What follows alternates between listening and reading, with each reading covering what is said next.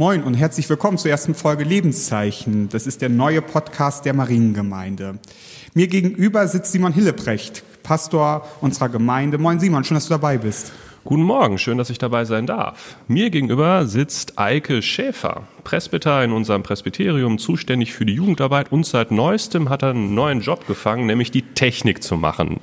Eike, schön, dass du dabei bist und dass du uns das alles so eingerichtet hast, dass wir uns jetzt diesen Podcast aufnehmen können. Ohne dich hätten wir das alles nicht geschafft. Sehr gerne, moin. Aber Simon, wir sitzen nicht nur zu zweit hier, sondern mit uns am Tisch sitzt Stefan Thünemann, Pastor in der Jugendvollzugsanstalt hier in Herford und Mitglied der Mariengemeinde. Moin Stefan, schön, dass du dabei bist, als erster Gast. Ja, herzlichen Dank für die Einladung und guten Morgen. Bevor wir den heutigen Sonntag starten und inhaltlich uns damit auseinandersetzen, Simon, vielleicht magst du einmal kurz das Konzept des Podcasts vorstellen. Genau, wir machen einen Podcast. Da fragt, sich, fragt man sich natürlich als erstes, was ist das eigentlich und warum macht man das? Da stellen wir uns mal ganz dumm. Ein Podcast ist ein Gespräch über ein bestimmtes Thema mit mehreren Teilnehmenden. Das ist nur als Audio gibt. Also wenn Sie uns jetzt nicht sehen können, dann ist nichts bei Ihnen kaputt, sondern alles funktioniert so, wie wir uns das vorgestellt haben. Und zum Konzept dieses Podcasts wird es so sein, dass wir an allen Podcasts, die am Sonntag erscheinen, wie dieser hier hoffentlich an einem Sonntag erscheinen wird, wenn alles klappt, dann sprechen wir über den jeweiligen Sonntag im Kontext des Kirchenjahres und zu einem Text, der diesen Sonntag immer wieder prägt. Bei uns heute ist das der ungläubige Thomas und viele andere Formate sind noch denkbar. Mal schauen, was die Zukunft so bringt. Also kurz, wir quatschen gemeinsam so ein bisschen über das, was ansteht am heutigen Sonntag. Genau. Sehr cool. Lieber Stefan, du bist Pastor in, im Gefängnis. Das klingt irgendwie spannend. Vielleicht magst du mal so ein bisschen erzählen, was du machst und wie sich vielleicht auch deine Arbeit jetzt in Zeiten von der Corona-Krise verändert hat. Ja, also meine Arbeit besteht darin, dass ich ähm, unter der Woche Gespräche führe mit den Inhaftierten. Zurzeit aufgrund der Corona-Situation sind es ausschließlich Einzelgespräche. Sonst haben wir schon mal kleinere Gruppen, wo ein oder zwei bis zu drei Gefangenen zusammensitzen in einem Gesprächskreis. Aber wie gesagt, zurzeit sind es alles Einzelgespräche und Anders als draußen können wir aufgrund unserer besonderen Situation im Gefängnis noch Gottesdienste feiern. Jetzt, wo die Hörerinnen und Hörer uns hören, läuft der Gottesdienst in der JVA relativ früh von neun bis zehn. Wie gesagt, unter Einhaltung der Vorschriften, wie wir sie ja draußen auch einhalten müssen, mit entsprechenden Abständen. Wenn alles klappt, wird dieser Podcast irgendwie am ersten Sonntag nach Ostern quasi mono Geniti online gehen. Ähm, Simon, vielleicht magst du uns einmal kurz, bevor wir irgendwie über das Evangelium nochmal sprechen und über den Thomas, der ganz prägend ist für den heutigen Sonntag, einmal kurz den Sonntag selber vorstellen. Genau, äh, du hast den Titel des Sonntags ja schon gesagt, Eike, der heißt Quasimodogeniti. Kompliziertes äh, lateinisches Wort, das bedeutet übersetzt so viel wie wie die neugeborenen Kinder. Damit ist gemeint, so jetzt nach dem Osterfest geht für uns als Christinnen und Christen das Leben eigentlich erst richtig los. Und wie die neugeborenen Kinder ausgestattet mit neuem, mit neuem Leben sollen wir jetzt in die Welt hinausziehen. Historisch war es außerdem so, dass vor allem in der Osternacht getauft wurde, also dass das jetzt äh, der erste Sonntag der neugeborenen, neugetauften Christinnen und Christen war.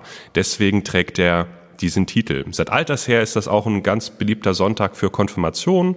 Bei uns nicht. Wir haben eigentlich immer äh, ein Stückchen später im Jahr konfirmiert. Aber historisch ist das so gewachsen, dass es heute vor allem um Aufbruch und neues Leben und die große weite Welt da draußen geht und was wir damit anstellen sollen. Willst du noch was ergänzen? Stefan Thunemann schüttelt den Kopf. Okay. Schneidest aber raus. Mal sehen. Ähm, bevor wir jetzt ins Evangelium einsteigen, das für den heutigen Sonntag bei Johannes steht, ähm, hören wir einmal das Wochenlied EG 108, ähm, eingespielt von Daria, unserer Kirchenmusikerin, ähm, und auch eingesungen.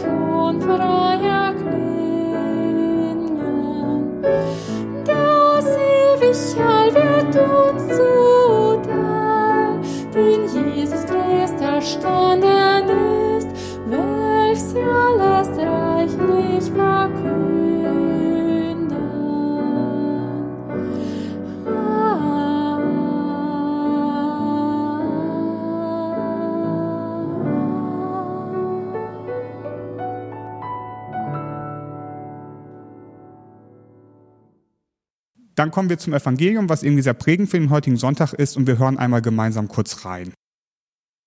Ich lese uns das Evangelium für den heutigen Sonntag.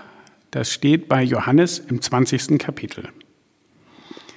Am Abend aber dieses ersten Tages der Woche, als die Jünger versammelt waren und die Türen verschlossen waren, aus Furcht vor den Juden, kam Jesus, trat mitten unter sie und spricht zu ihnen. Friede sei mit euch. Und als er das gesagt hatte, zeigte er ihnen die Hände und seine Seite. Da wurden die Jünger froh, dass sie den Herrn sahen. Thomas aber, der Zwilling genannt wird, einer der zwölf, war nicht bei ihnen, als Jesus kam. Da sagten die anderen Jünger zu ihm, wir haben den Herrn gesehen. Er aber sprach zu ihnen, wenn ich nicht in seinen Händen die Nägelmale sehe und meinen Finger in die Nägelmale lege und meine Hand in seine Seite lege, kann ich es nicht glauben. Und nach acht Tagen waren die Jünger abermals drinnen versammelt und Thomas war bei ihnen. Kommt Jesus, als die Türen verschlossen waren, tritt mitten unter sie und spricht, Friede sei mit euch. Danach spricht er zu Thomas, reiche deinen Finger her und sieh meine Hände und reiche deine Hand her und lege sie in meine Seite und sei nicht ungläubig, sondern gläubig. Thomas antwortete und sprach zu ihm, mein Herr und mein Gott. Spricht Jesus zu ihm, weil du mich gesehen hast, Thomas, darum glaubst du. Selig sind, die nicht sehen und doch glauben. Das war das Evangelium, wir haben kurz reingehört. Ich finde, der Thomas mit seinem Wunsch, mit eigenen Augen zu sehen und zu fühlen, ist unserer Zeit, Zeit unfassbar nahe. Ich finde, vielleicht spricht Thomas und gerade so auch jetzt, wo wir aus Ostern kommen, so ein bisschen den heimlichen Wunsch auch aller Christen so ein bisschen aus, mit eigenen Augen mal sehen zu können oder mit eigenen Händen mal einen Gottesbeweis fühlen zu können. Lieber Stefan, bevor wir jetzt nochmal über das Evangelium sprechen, vielleicht magst du einmal einen kurz, ein, kurzen Einstieg machen. Ja, dieser Text mit seiner Kernaussage, selig sind die nicht sehen und doch glauben, ist für mich persönlich etwas ganz Bedeutungsvolles, weil er ist mein Konfirmationsspruch und in diesem Jahr ist es 40 Jahre her, dass ich konfirmiert worden bin. Das war nicht der Sonntag quasi Modogenity, sondern am dritten Sonntag nach Ostern 1980. Selig sind die nicht sehen und doch glauben. Der ungläubige Thomas konfrontiert uns mit dem Wunsch, Glaubensinhalte zu sehen und zu verstehen. Ich glaube nur, was ich sehe, sagen viele. Was ich mit dem Verstand fassen kann, was ich begreifen kann, nur das hat Bestand. Und genau damit gehe ich täglich als Gefängnisseelsorger um. Viele, wenn nicht sogar die meisten inhaftierten Jugendlichen in der JVA in Herford tragen, ich nenne es mal ganz allgemein, Verletzungen aus der Kindheit mit sich. Und ich rede von Verletzungen, die es ihnen schwer machen zu vertrauen, mir zu vertrauen. So ein Standardsatz, der mir das immer wieder zeigt, ist der Satz, Sie haben doch Schweigepflicht. Damit vergewissern Sie sich immer wieder, dass sie mir doch vertrauen können. Aber wie gesagt, diese Frage oder dieser Satz, der kommt doch immer wieder.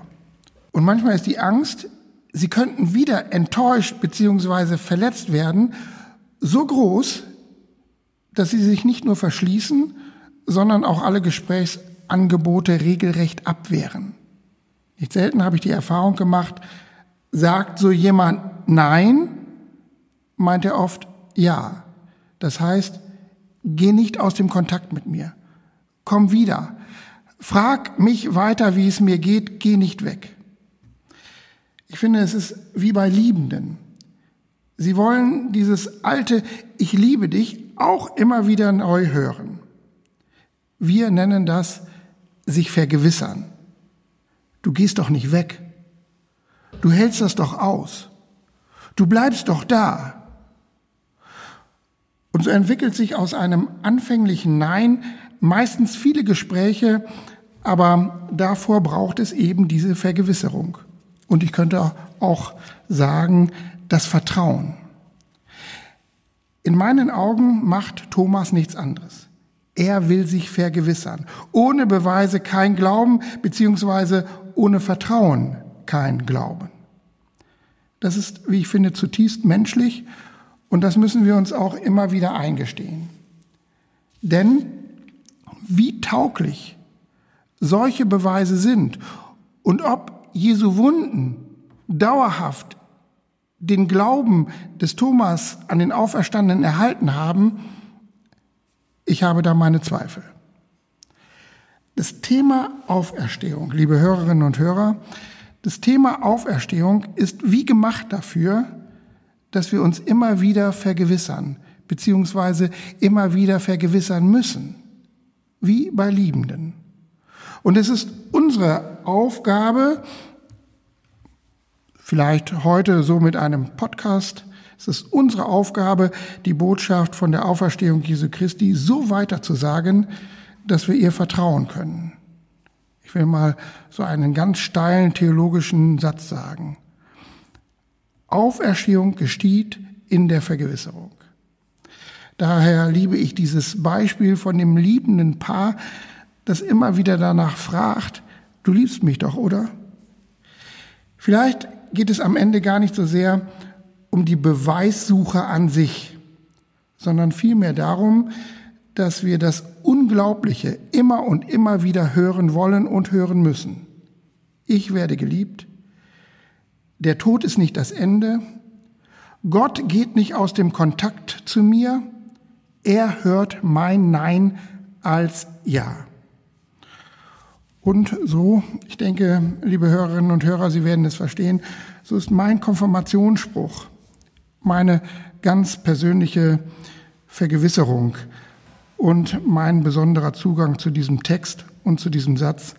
Selig sind die nicht sehen und doch glauben. Soweit meine Gedanken einmal von mir.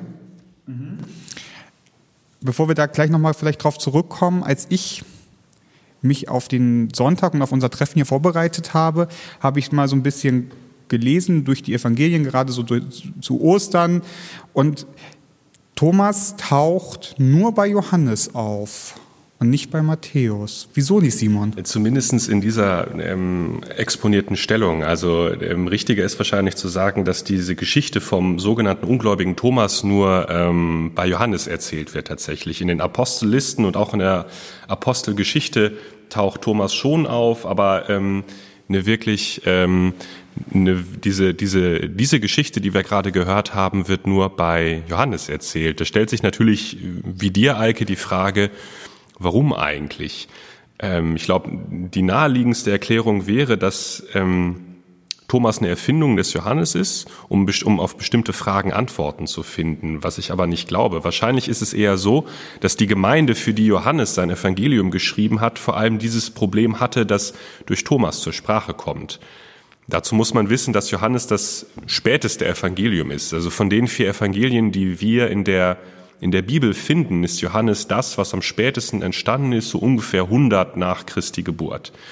Und damals gab es halt das Problem, dass die meisten Leute, die dabei waren, als Jesus auferstanden ist, halt schon tot waren. Und zurückblieben nur die, die die Geschichten gehört haben, genau wie wir heute halt nicht dabei waren, als all das passiert ist sondern nur die Geschichten gehört haben, wie es damals war. Und für diese Menschen damals und für uns vielleicht noch ein bisschen mehr war es natürlich schwierig zu glauben, dass tatsächlich ein Mensch wieder lebendig geworden ist. Und ähm, deswegen erzählt wahrscheinlich nur Johannes diese Lehrgeschichte, weil als die anderen Evangelisten ihre Evangelien geschrieben haben, haben sie das deutlich früher getan und da waren wahrscheinlich noch genug Leute dabei, die es erlebt haben, wie es damals war. Die Kette war kürzer und äh, das ist wahrscheinlich der Grund, warum Thomas in dieser Art und Weise nur bei Johannes vorkommt. Da spricht der junge Theologe, der ist näher dran an der Wissenschaft als ich. Also das kann ich aber auch genauso ähm, bestätigen. Also ich sehe das genauso. Ich denke, dass sich die Fragestellung, die Fragestellung an das Thema Auferstehung dann äh, zunehmend verändert hat ähm, und dieser Thomas genau diese Fragestellung repräsentiert.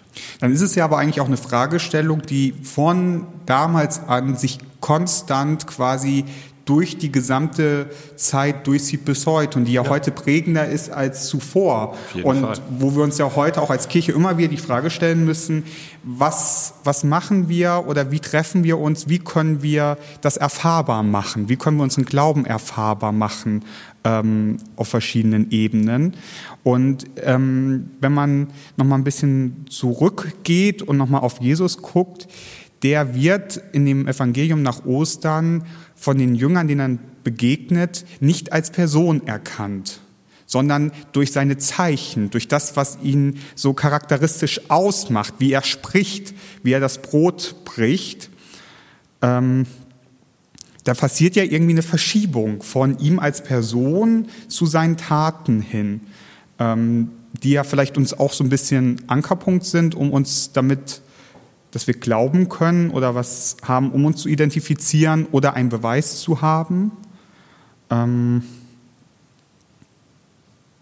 ich denke, auch da hat sich die Fragestellung verändert, dass da weniger die Person, man könnte auch sagen, die Person des historischen Jesus im Vordergrund stand, sondern vielmehr sein Wirken, sein Reden und auch sein Handeln ähm, auch da denke ich, ging die Fragestellung wieder einen Schritt weiter, als das bei den Gemeindegliedern oder bei den ähm, Menschen ähm, war, die noch sich näher an dieser Person Jesus Christus ähm, äh, fühlten. Und wenn wir jetzt mal in, die, in unsere jetzige Situation gucken, die Corona-Krise, und wir können im Moment keine Gottesdienste feiern. Ganz viele Gemeinden, ganz viele Menschen geben sich unfassbar viel Mühe mit Videoandachten, mit Radioangeboten. Wir mit unserem Podcast jetzt zum Beispiel ja auch.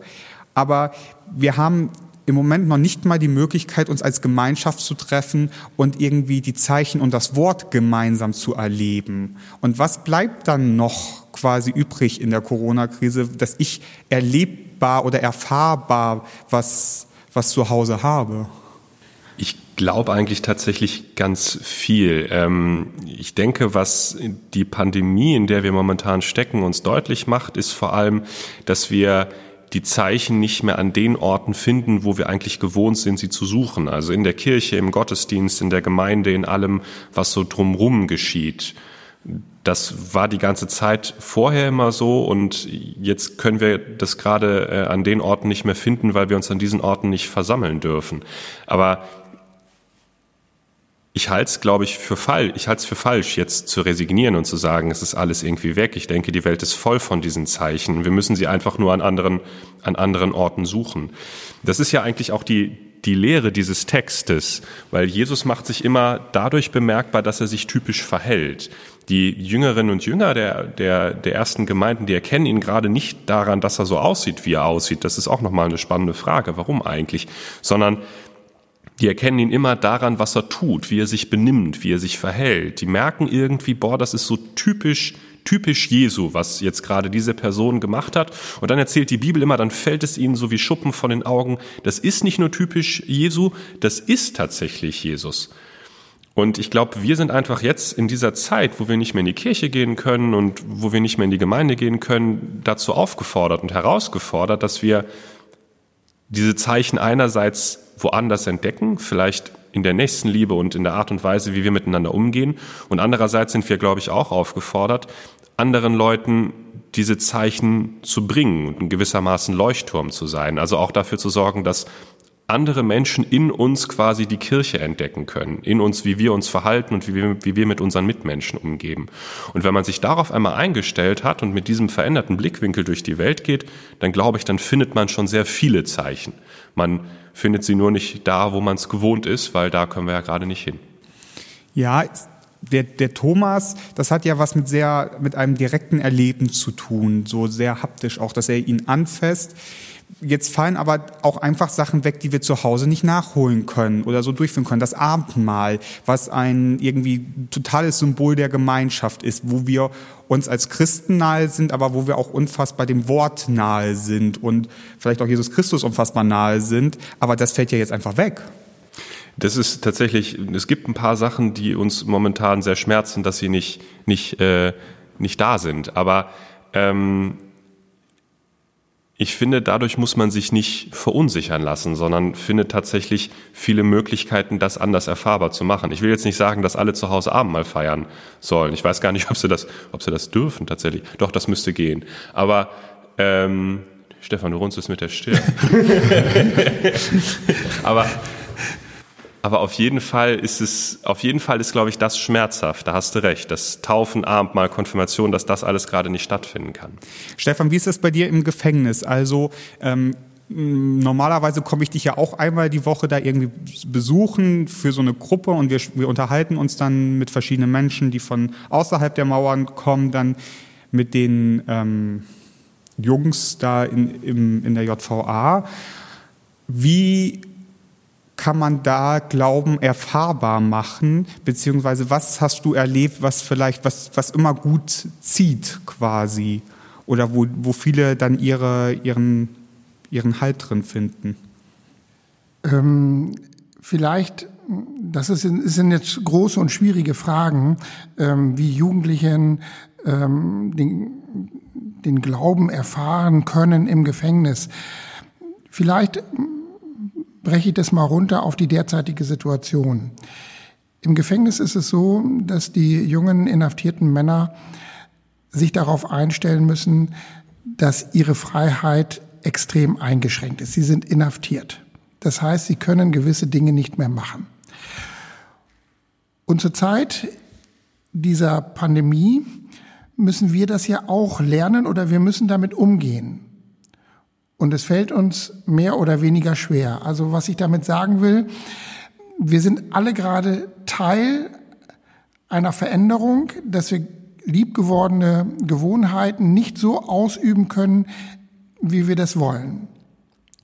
Und müssen mit diesen Einschränkungen leben. Und genau das ist es, was wir in der Seelsorge im Jugendvollzug machen. Wir müssen mit den Jugendlichen erstmal diese Situation aushalten ohne dass wir Lösungen wissen, ohne dass wir Dinge, ähm, dass wir ihnen gute Ratschläge geben. Wir sagen immer, Ratschläge sind auch Schläge, sondern erst einmal nur diese Situation aushalten. Und ich finde, das ist gerade so eine spannende Zeit. Und ich spreche da nicht nur von meiner beruflichen Situation als Seelsorger in der JVA, sondern auch von mir persönlich, dass ich erstmal nur diese Situation aushalte und an mir selbst erlebe, was das mit mir macht. Und ich kann eigentlich noch gar nicht genau sagen, was es mit mir macht. Aber dieses Aushalten, das ist etwas, was auch Seelsorge im Kern ausmacht und was auch meine und unsere Arbeit in der Begleitung von Menschen ausmacht.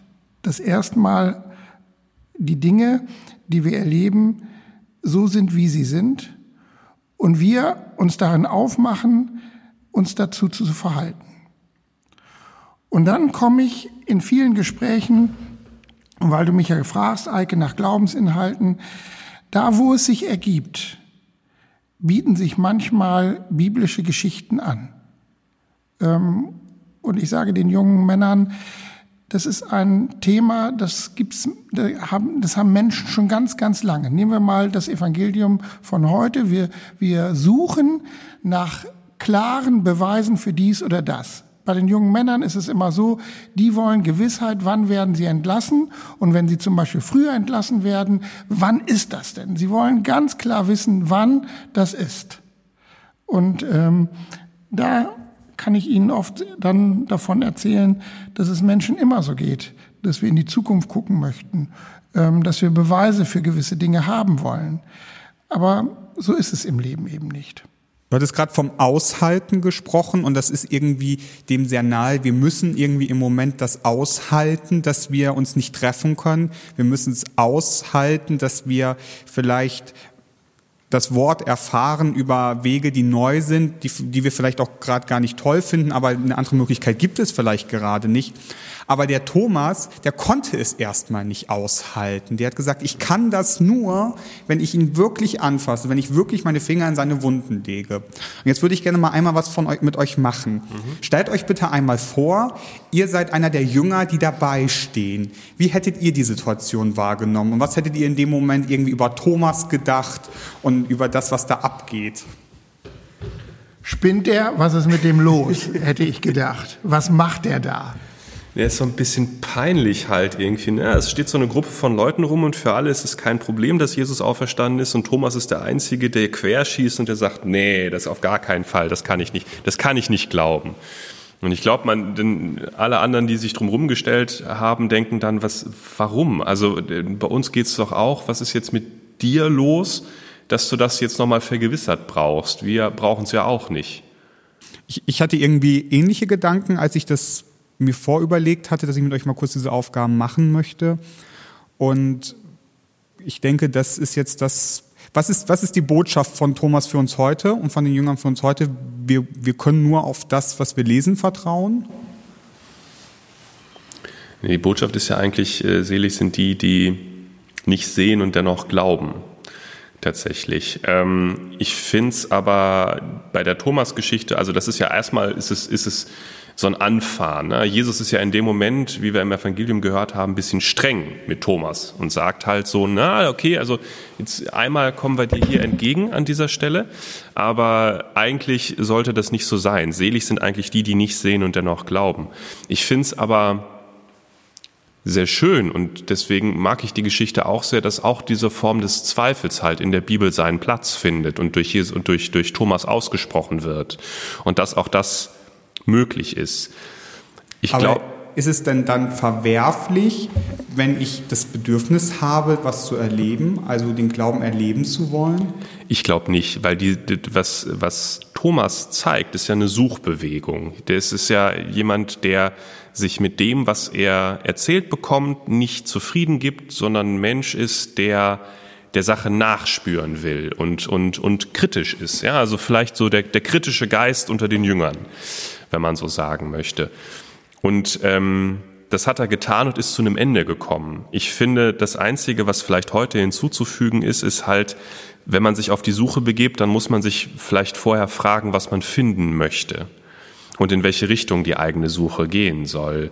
Denn ähm, der Kurzschluss ist vielleicht, den man aus dieser Geschichte mitnimmt, dass man, wenn man so kritisch rangeht wie Thomas, immer zu einem Ende kommt und immer eine Antwort findet, die einen zufriedenstellt. Aber was ich eigentlich so tagtäglich erlebe, ist, dass das nicht so ist, sondern dass viele Menschen sich in ihren Fragen verlieren und sich auf keine Gewissheiten mehr verlassen können. Und ich glaube, das ist nicht, nicht der Weg, äh, äh der beschritten werden will an dieser Stelle. Mhm. Thomas will sich vergewissern und ich finde, wir haben alle das Recht, äh, uns zu vergewissern und ich finde, dass wir das auch machen müssen. Ähm, wie dann die Antworten aussehen, ob wir dann unsere Finger auch in die Wundmale legen oder nicht, ähm, das ist dann eine andere Geschichte. Aber ich finde, ähm, wir sind aufgeklärte Menschen, wir wollen Beweise und das ist erstmal nicht schlimm, sondern das hat auch seinen ganz klaren Platz. Aber wie du schon gesagt hast, Simon, ob uns dann die Antworten passen, das ist was anderes. Und so sehe ich auch dann meinen Konfirmationsspruch, selig sind die nicht sehen und doch glauben. Der hat mich schon immer ganz schön gestört in manchen Phasen meines Lebens. Genau, und vielleicht ist es, wie du es vorhin ganz am Anfang in deinem Impuls gesagt hast, irgendwie die Gemeinschaft und ähm, die Pfarrerstöchter, ein Podcast aus der Zeit, die haben jetzt vor einer Woche einen, einen kleinen Artikel geschrieben ähm, zu Thomas und Ostern und der Auferstehung. Und ich finde, das ist ein ganz schönes Schlusswort, schreiben die da drin. Und zwar schreiben sie, dass die Auferstehung sich vielleicht in der Beziehung zu anderen Menschen vollzieht. Und vielleicht ist das, wenn wir darauf vertrauen und das irgendwie sehen und gucken, wo, wo entsteht das vielleicht auch zu Hause oder in Verbindung, wenn es per Telefon ist mit, mit der Oma, mit Verwandten, mit Kindern. Ähm, Vielleicht finden wir da auch das Vertrauen dazu. Ich muss gerade lachen, weil äh, wie, wie, du das so, so, so schön gesagt hast. Ich habe den Artikel nicht zu Ende gelesen, aber ich habe gestern äh, eine Andacht für den neuen Gemeindebrief geschrieben und habe eigentlich genau das Gleiche gesagt, dass wir vielleicht in dieser Zeit selbst die Auferstehung sein müssen und dass sich Auferstehung und und und äh, alles, was dazugehört, vielleicht in den Momenten zeigt, wo wir uns das gegenseitig sind, wo wir uns gegenseitig Auferstehung und neues Leben sind. Interessant, hätte ich mal vorher lesen sollen. Jetzt haben wir über, ganz über die Botschaft des Evangeliums und über die Botschaft des, ähm, des Thomas gesprochen. Simon und ich, lieber Stefan, haben uns ein, einen festen Bestandteil für diesen Podcast überlegt, immer am Ende. Und zwar gibt es immer eine Aufgabe der Woche, der vorher von dem Gast und von uns erledigt wird. Ähm, wir haben jetzt fürs erste Mal eins ausgesucht und dir ja vorher per E-Mail geschickt. Du darfst jetzt gleich dann für den nächsten Gast die Aufgabe ziehen. Ähm, und die Aufgabe für diese Woche oder für uns lautete, für diesen Podcast, welche Botschaft entdeckst du heute in deinem Alltag? Vielleicht in der Werbung oder auf dem Plakat? Begegnet dir Gott in ihnen? Was verraten sie dir über deine Welt? Stefan, du als Gast, was, welche Botschaft hast du entdeckt in deinem Alltag? Ja, ich habe eine schöne Botschaft entdeckt, ähm, und zwar erst im Nachhinein. Ähm, und zwar folgende Situation. Ich fahre ja von Esbekamp nach Herford immer mit der Eurobahn und bin ähm, vorgestern da eingestiegen und dachte, ach, heute ist der Zug leer. Und war dann in dem Krimi vertieft, den ich während der Fahrt immer lese. Und ähm, plötzlich, als ich dann in Herford ausstieg, da sah ich, dass sich doch noch mehr Menschen aus diesem scheinbar leeren Zug mit einmal erhoben und auch mit mir ausstiegen. Und da dachte ich so, jetzt im Nachhinein, ach, das ist doch eine schöne Symbolik. Man denkt, man ist allein unterwegs. Nein. Ähm, da sind noch viele, viele andere mit dir auch unterwegs. Aber wir haben sie nicht gesehen oder ich habe sie nicht gesehen und nicht wahrgenommen und plötzlich sind sie da. Und ich finde, das ist doch ein ja, das ist so eine schöne Symbolik für das, vielleicht auch für das, wie uns Gott begleitet. Mhm.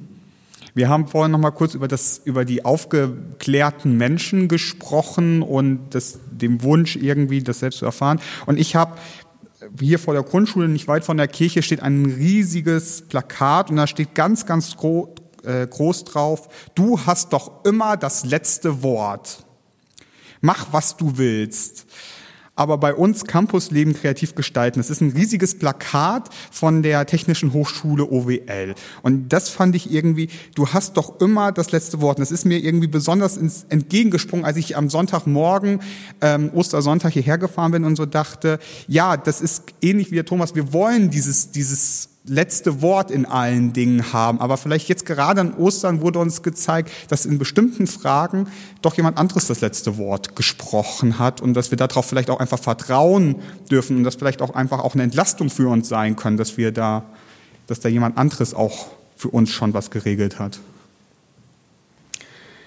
Die Botschaft, die ich ganz häufig sehe in diesen Tagen, auch in dem Haus, in dem ich wohne, in einem Mietshaus, ist, dass die Menschen so viel schaffen können, was sie vorher nicht für möglich gehalten hätten, wenn sie anfangen zusammenzuhalten und zusammenzuarbeiten. Bei uns im Miethaus ist, im Mietshaus ist es so, dass da ganz viele unterschiedliche Menschen leben. Einige, die krank sind, einige, die alt sind, aber Leute wie ich, die eher jung sind. Es gibt auch einige Parteien, das sind so Studenten-WGs, die sind noch deutlich jünger als ich.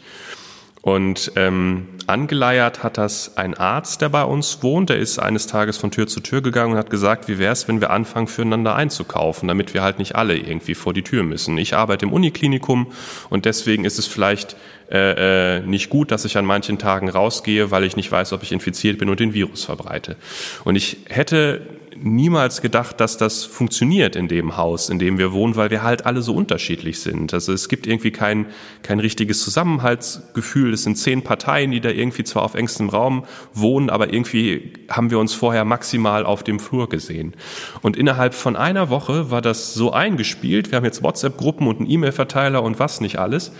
Und äh, äh, dem älteren Ehepaar, das weder Internet noch, noch ein Handy hat, äh, schreiben wir dann Briefe und sind, halten sie damit auf dem Laufenden.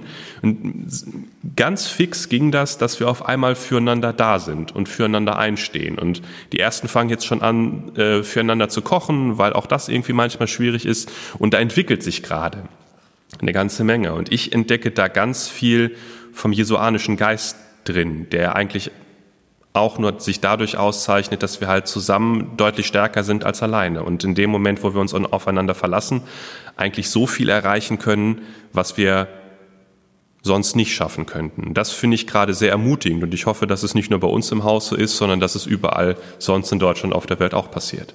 Ja, ich glaube, das ist so. Also ich höre viel im Moment ähnliche Geschichten. Ich finde das toll und ich glaube, das ist auch eine vielleicht so ein ganz klein bisschen was Positives an der, an der ganzen Krise, dass viele Menschen zusammenrücken mit Abstand, so, hm. aber, ähm, aber auch viele sich kennenlernen, die sich vorher gar nicht kannten, obwohl sie irgendwie beieinander wohnten. Stefan, hast du eine neue Aufgabe gezogen für den nächsten Gast? Ja, vielleicht muss ich für unsere Hörerinnen und Hörer kurz sagen, vor mir liegt ein Stapel, da steht Gott voll drauf, 40 Tage aufmerksam durch den Alltag. Das ist vom Theologischen Zentrum aus Berlin herausgegeben und daraus habe ich jetzt eine Karte gezogen, eine neue Aufgabe für den Gast in der nächsten Woche. Und darauf steht, wenn du eine Million Euro hättest, die du in deinem Viertel ausgeben dürftest, wofür würdest du sie einsetzen? Spannende Sache. Total spannende Frage. Und dann sind wir gespannt auf den neuen Gast oder den nächsten Gast, der dann die Frage beantworten muss. Wir kommen jetzt langsam zum Ende und Simon, ich würde dich bitten, noch einmal zu beten. Ja, ah, es gibt so viel, für das man in dieser Zeit beten könnte, aber dafür haben wir keine Zeit und fassen uns lieber einmal kurz. Guter Gott, himmlischer Vater. Wir bitten dich für unsere Welt, für die Ärztinnen und Ärzte, für die Pflegerinnen und Pfleger, die jeden Tag alles geben gegen die Krankheit, die unsere Welt gefangen hält. Sei du bei ihnen und schenke ihnen Kraft und Mut und leite ihre Hand. Wir bitten dich für die Kranken und Schwachen, diejenigen, die in Angst leben und um ihr Leben fürchten, die in Behandlung sind und der Ungewissheit ins Auge schauen müssen. Sei du bei ihnen, stärke ihren Rücken und schenke ihnen ein festes Herz voller Mut für die Zeit, die da kommt. Und wir bitten dich für unsere Gemeinde. Lass uns dein Licht sehen und deine Liebe spüren. Lass uns füreinander stehen und die Herausforderungen unserer Zeit gemeinsam bewältigen. Amen. Amen. Ja, dann sind wir jetzt auch am Ende unserer allerersten Folge. Ähm, ein paar letzte organisatorische Sachen. Wenn Sie Lust haben, uns ein, eine Rückmeldung zu geben auf, den, auf unseren ersten Podcast, und da würden wir uns sehr drüber freuen, dann schicken Sie uns doch gerne eine Mail. Auf der Webseite finden Sie die Mail des Gemeindebüros. Simon, du kannst ja vielleicht noch mal kurz deine E-Mail sagen. Das ist äh, simon.hillebrecht.kirche.pro. Cool. Genau. Wir würden uns sehr freuen, wenn Sie uns irgendwie Ihre Gedanken zu dem Podcast schicken oder uns Tipps geben, was Sie sich wünschen oder was, was verbessert werden muss. Ich sage ganz herzlichen Dank an Stefan Thünemann als erster Gast, der bereit war, auch mit einem bisschen ruckeligen Start uns in den Podcast zu begleiten. Und wir hören jetzt gleich nochmal Musik von Daria zum Ausklang. Aber vorher, lieber Stefan, hast du das letzte Wort. Ja, mich ehrt es sehr, dass ich der erste Gast war und äh, die Geduld, die wir der Technik schulden mussten, das ist überhaupt nicht schlimm. Ich sage ganz herzlichen Dank für die Einladung.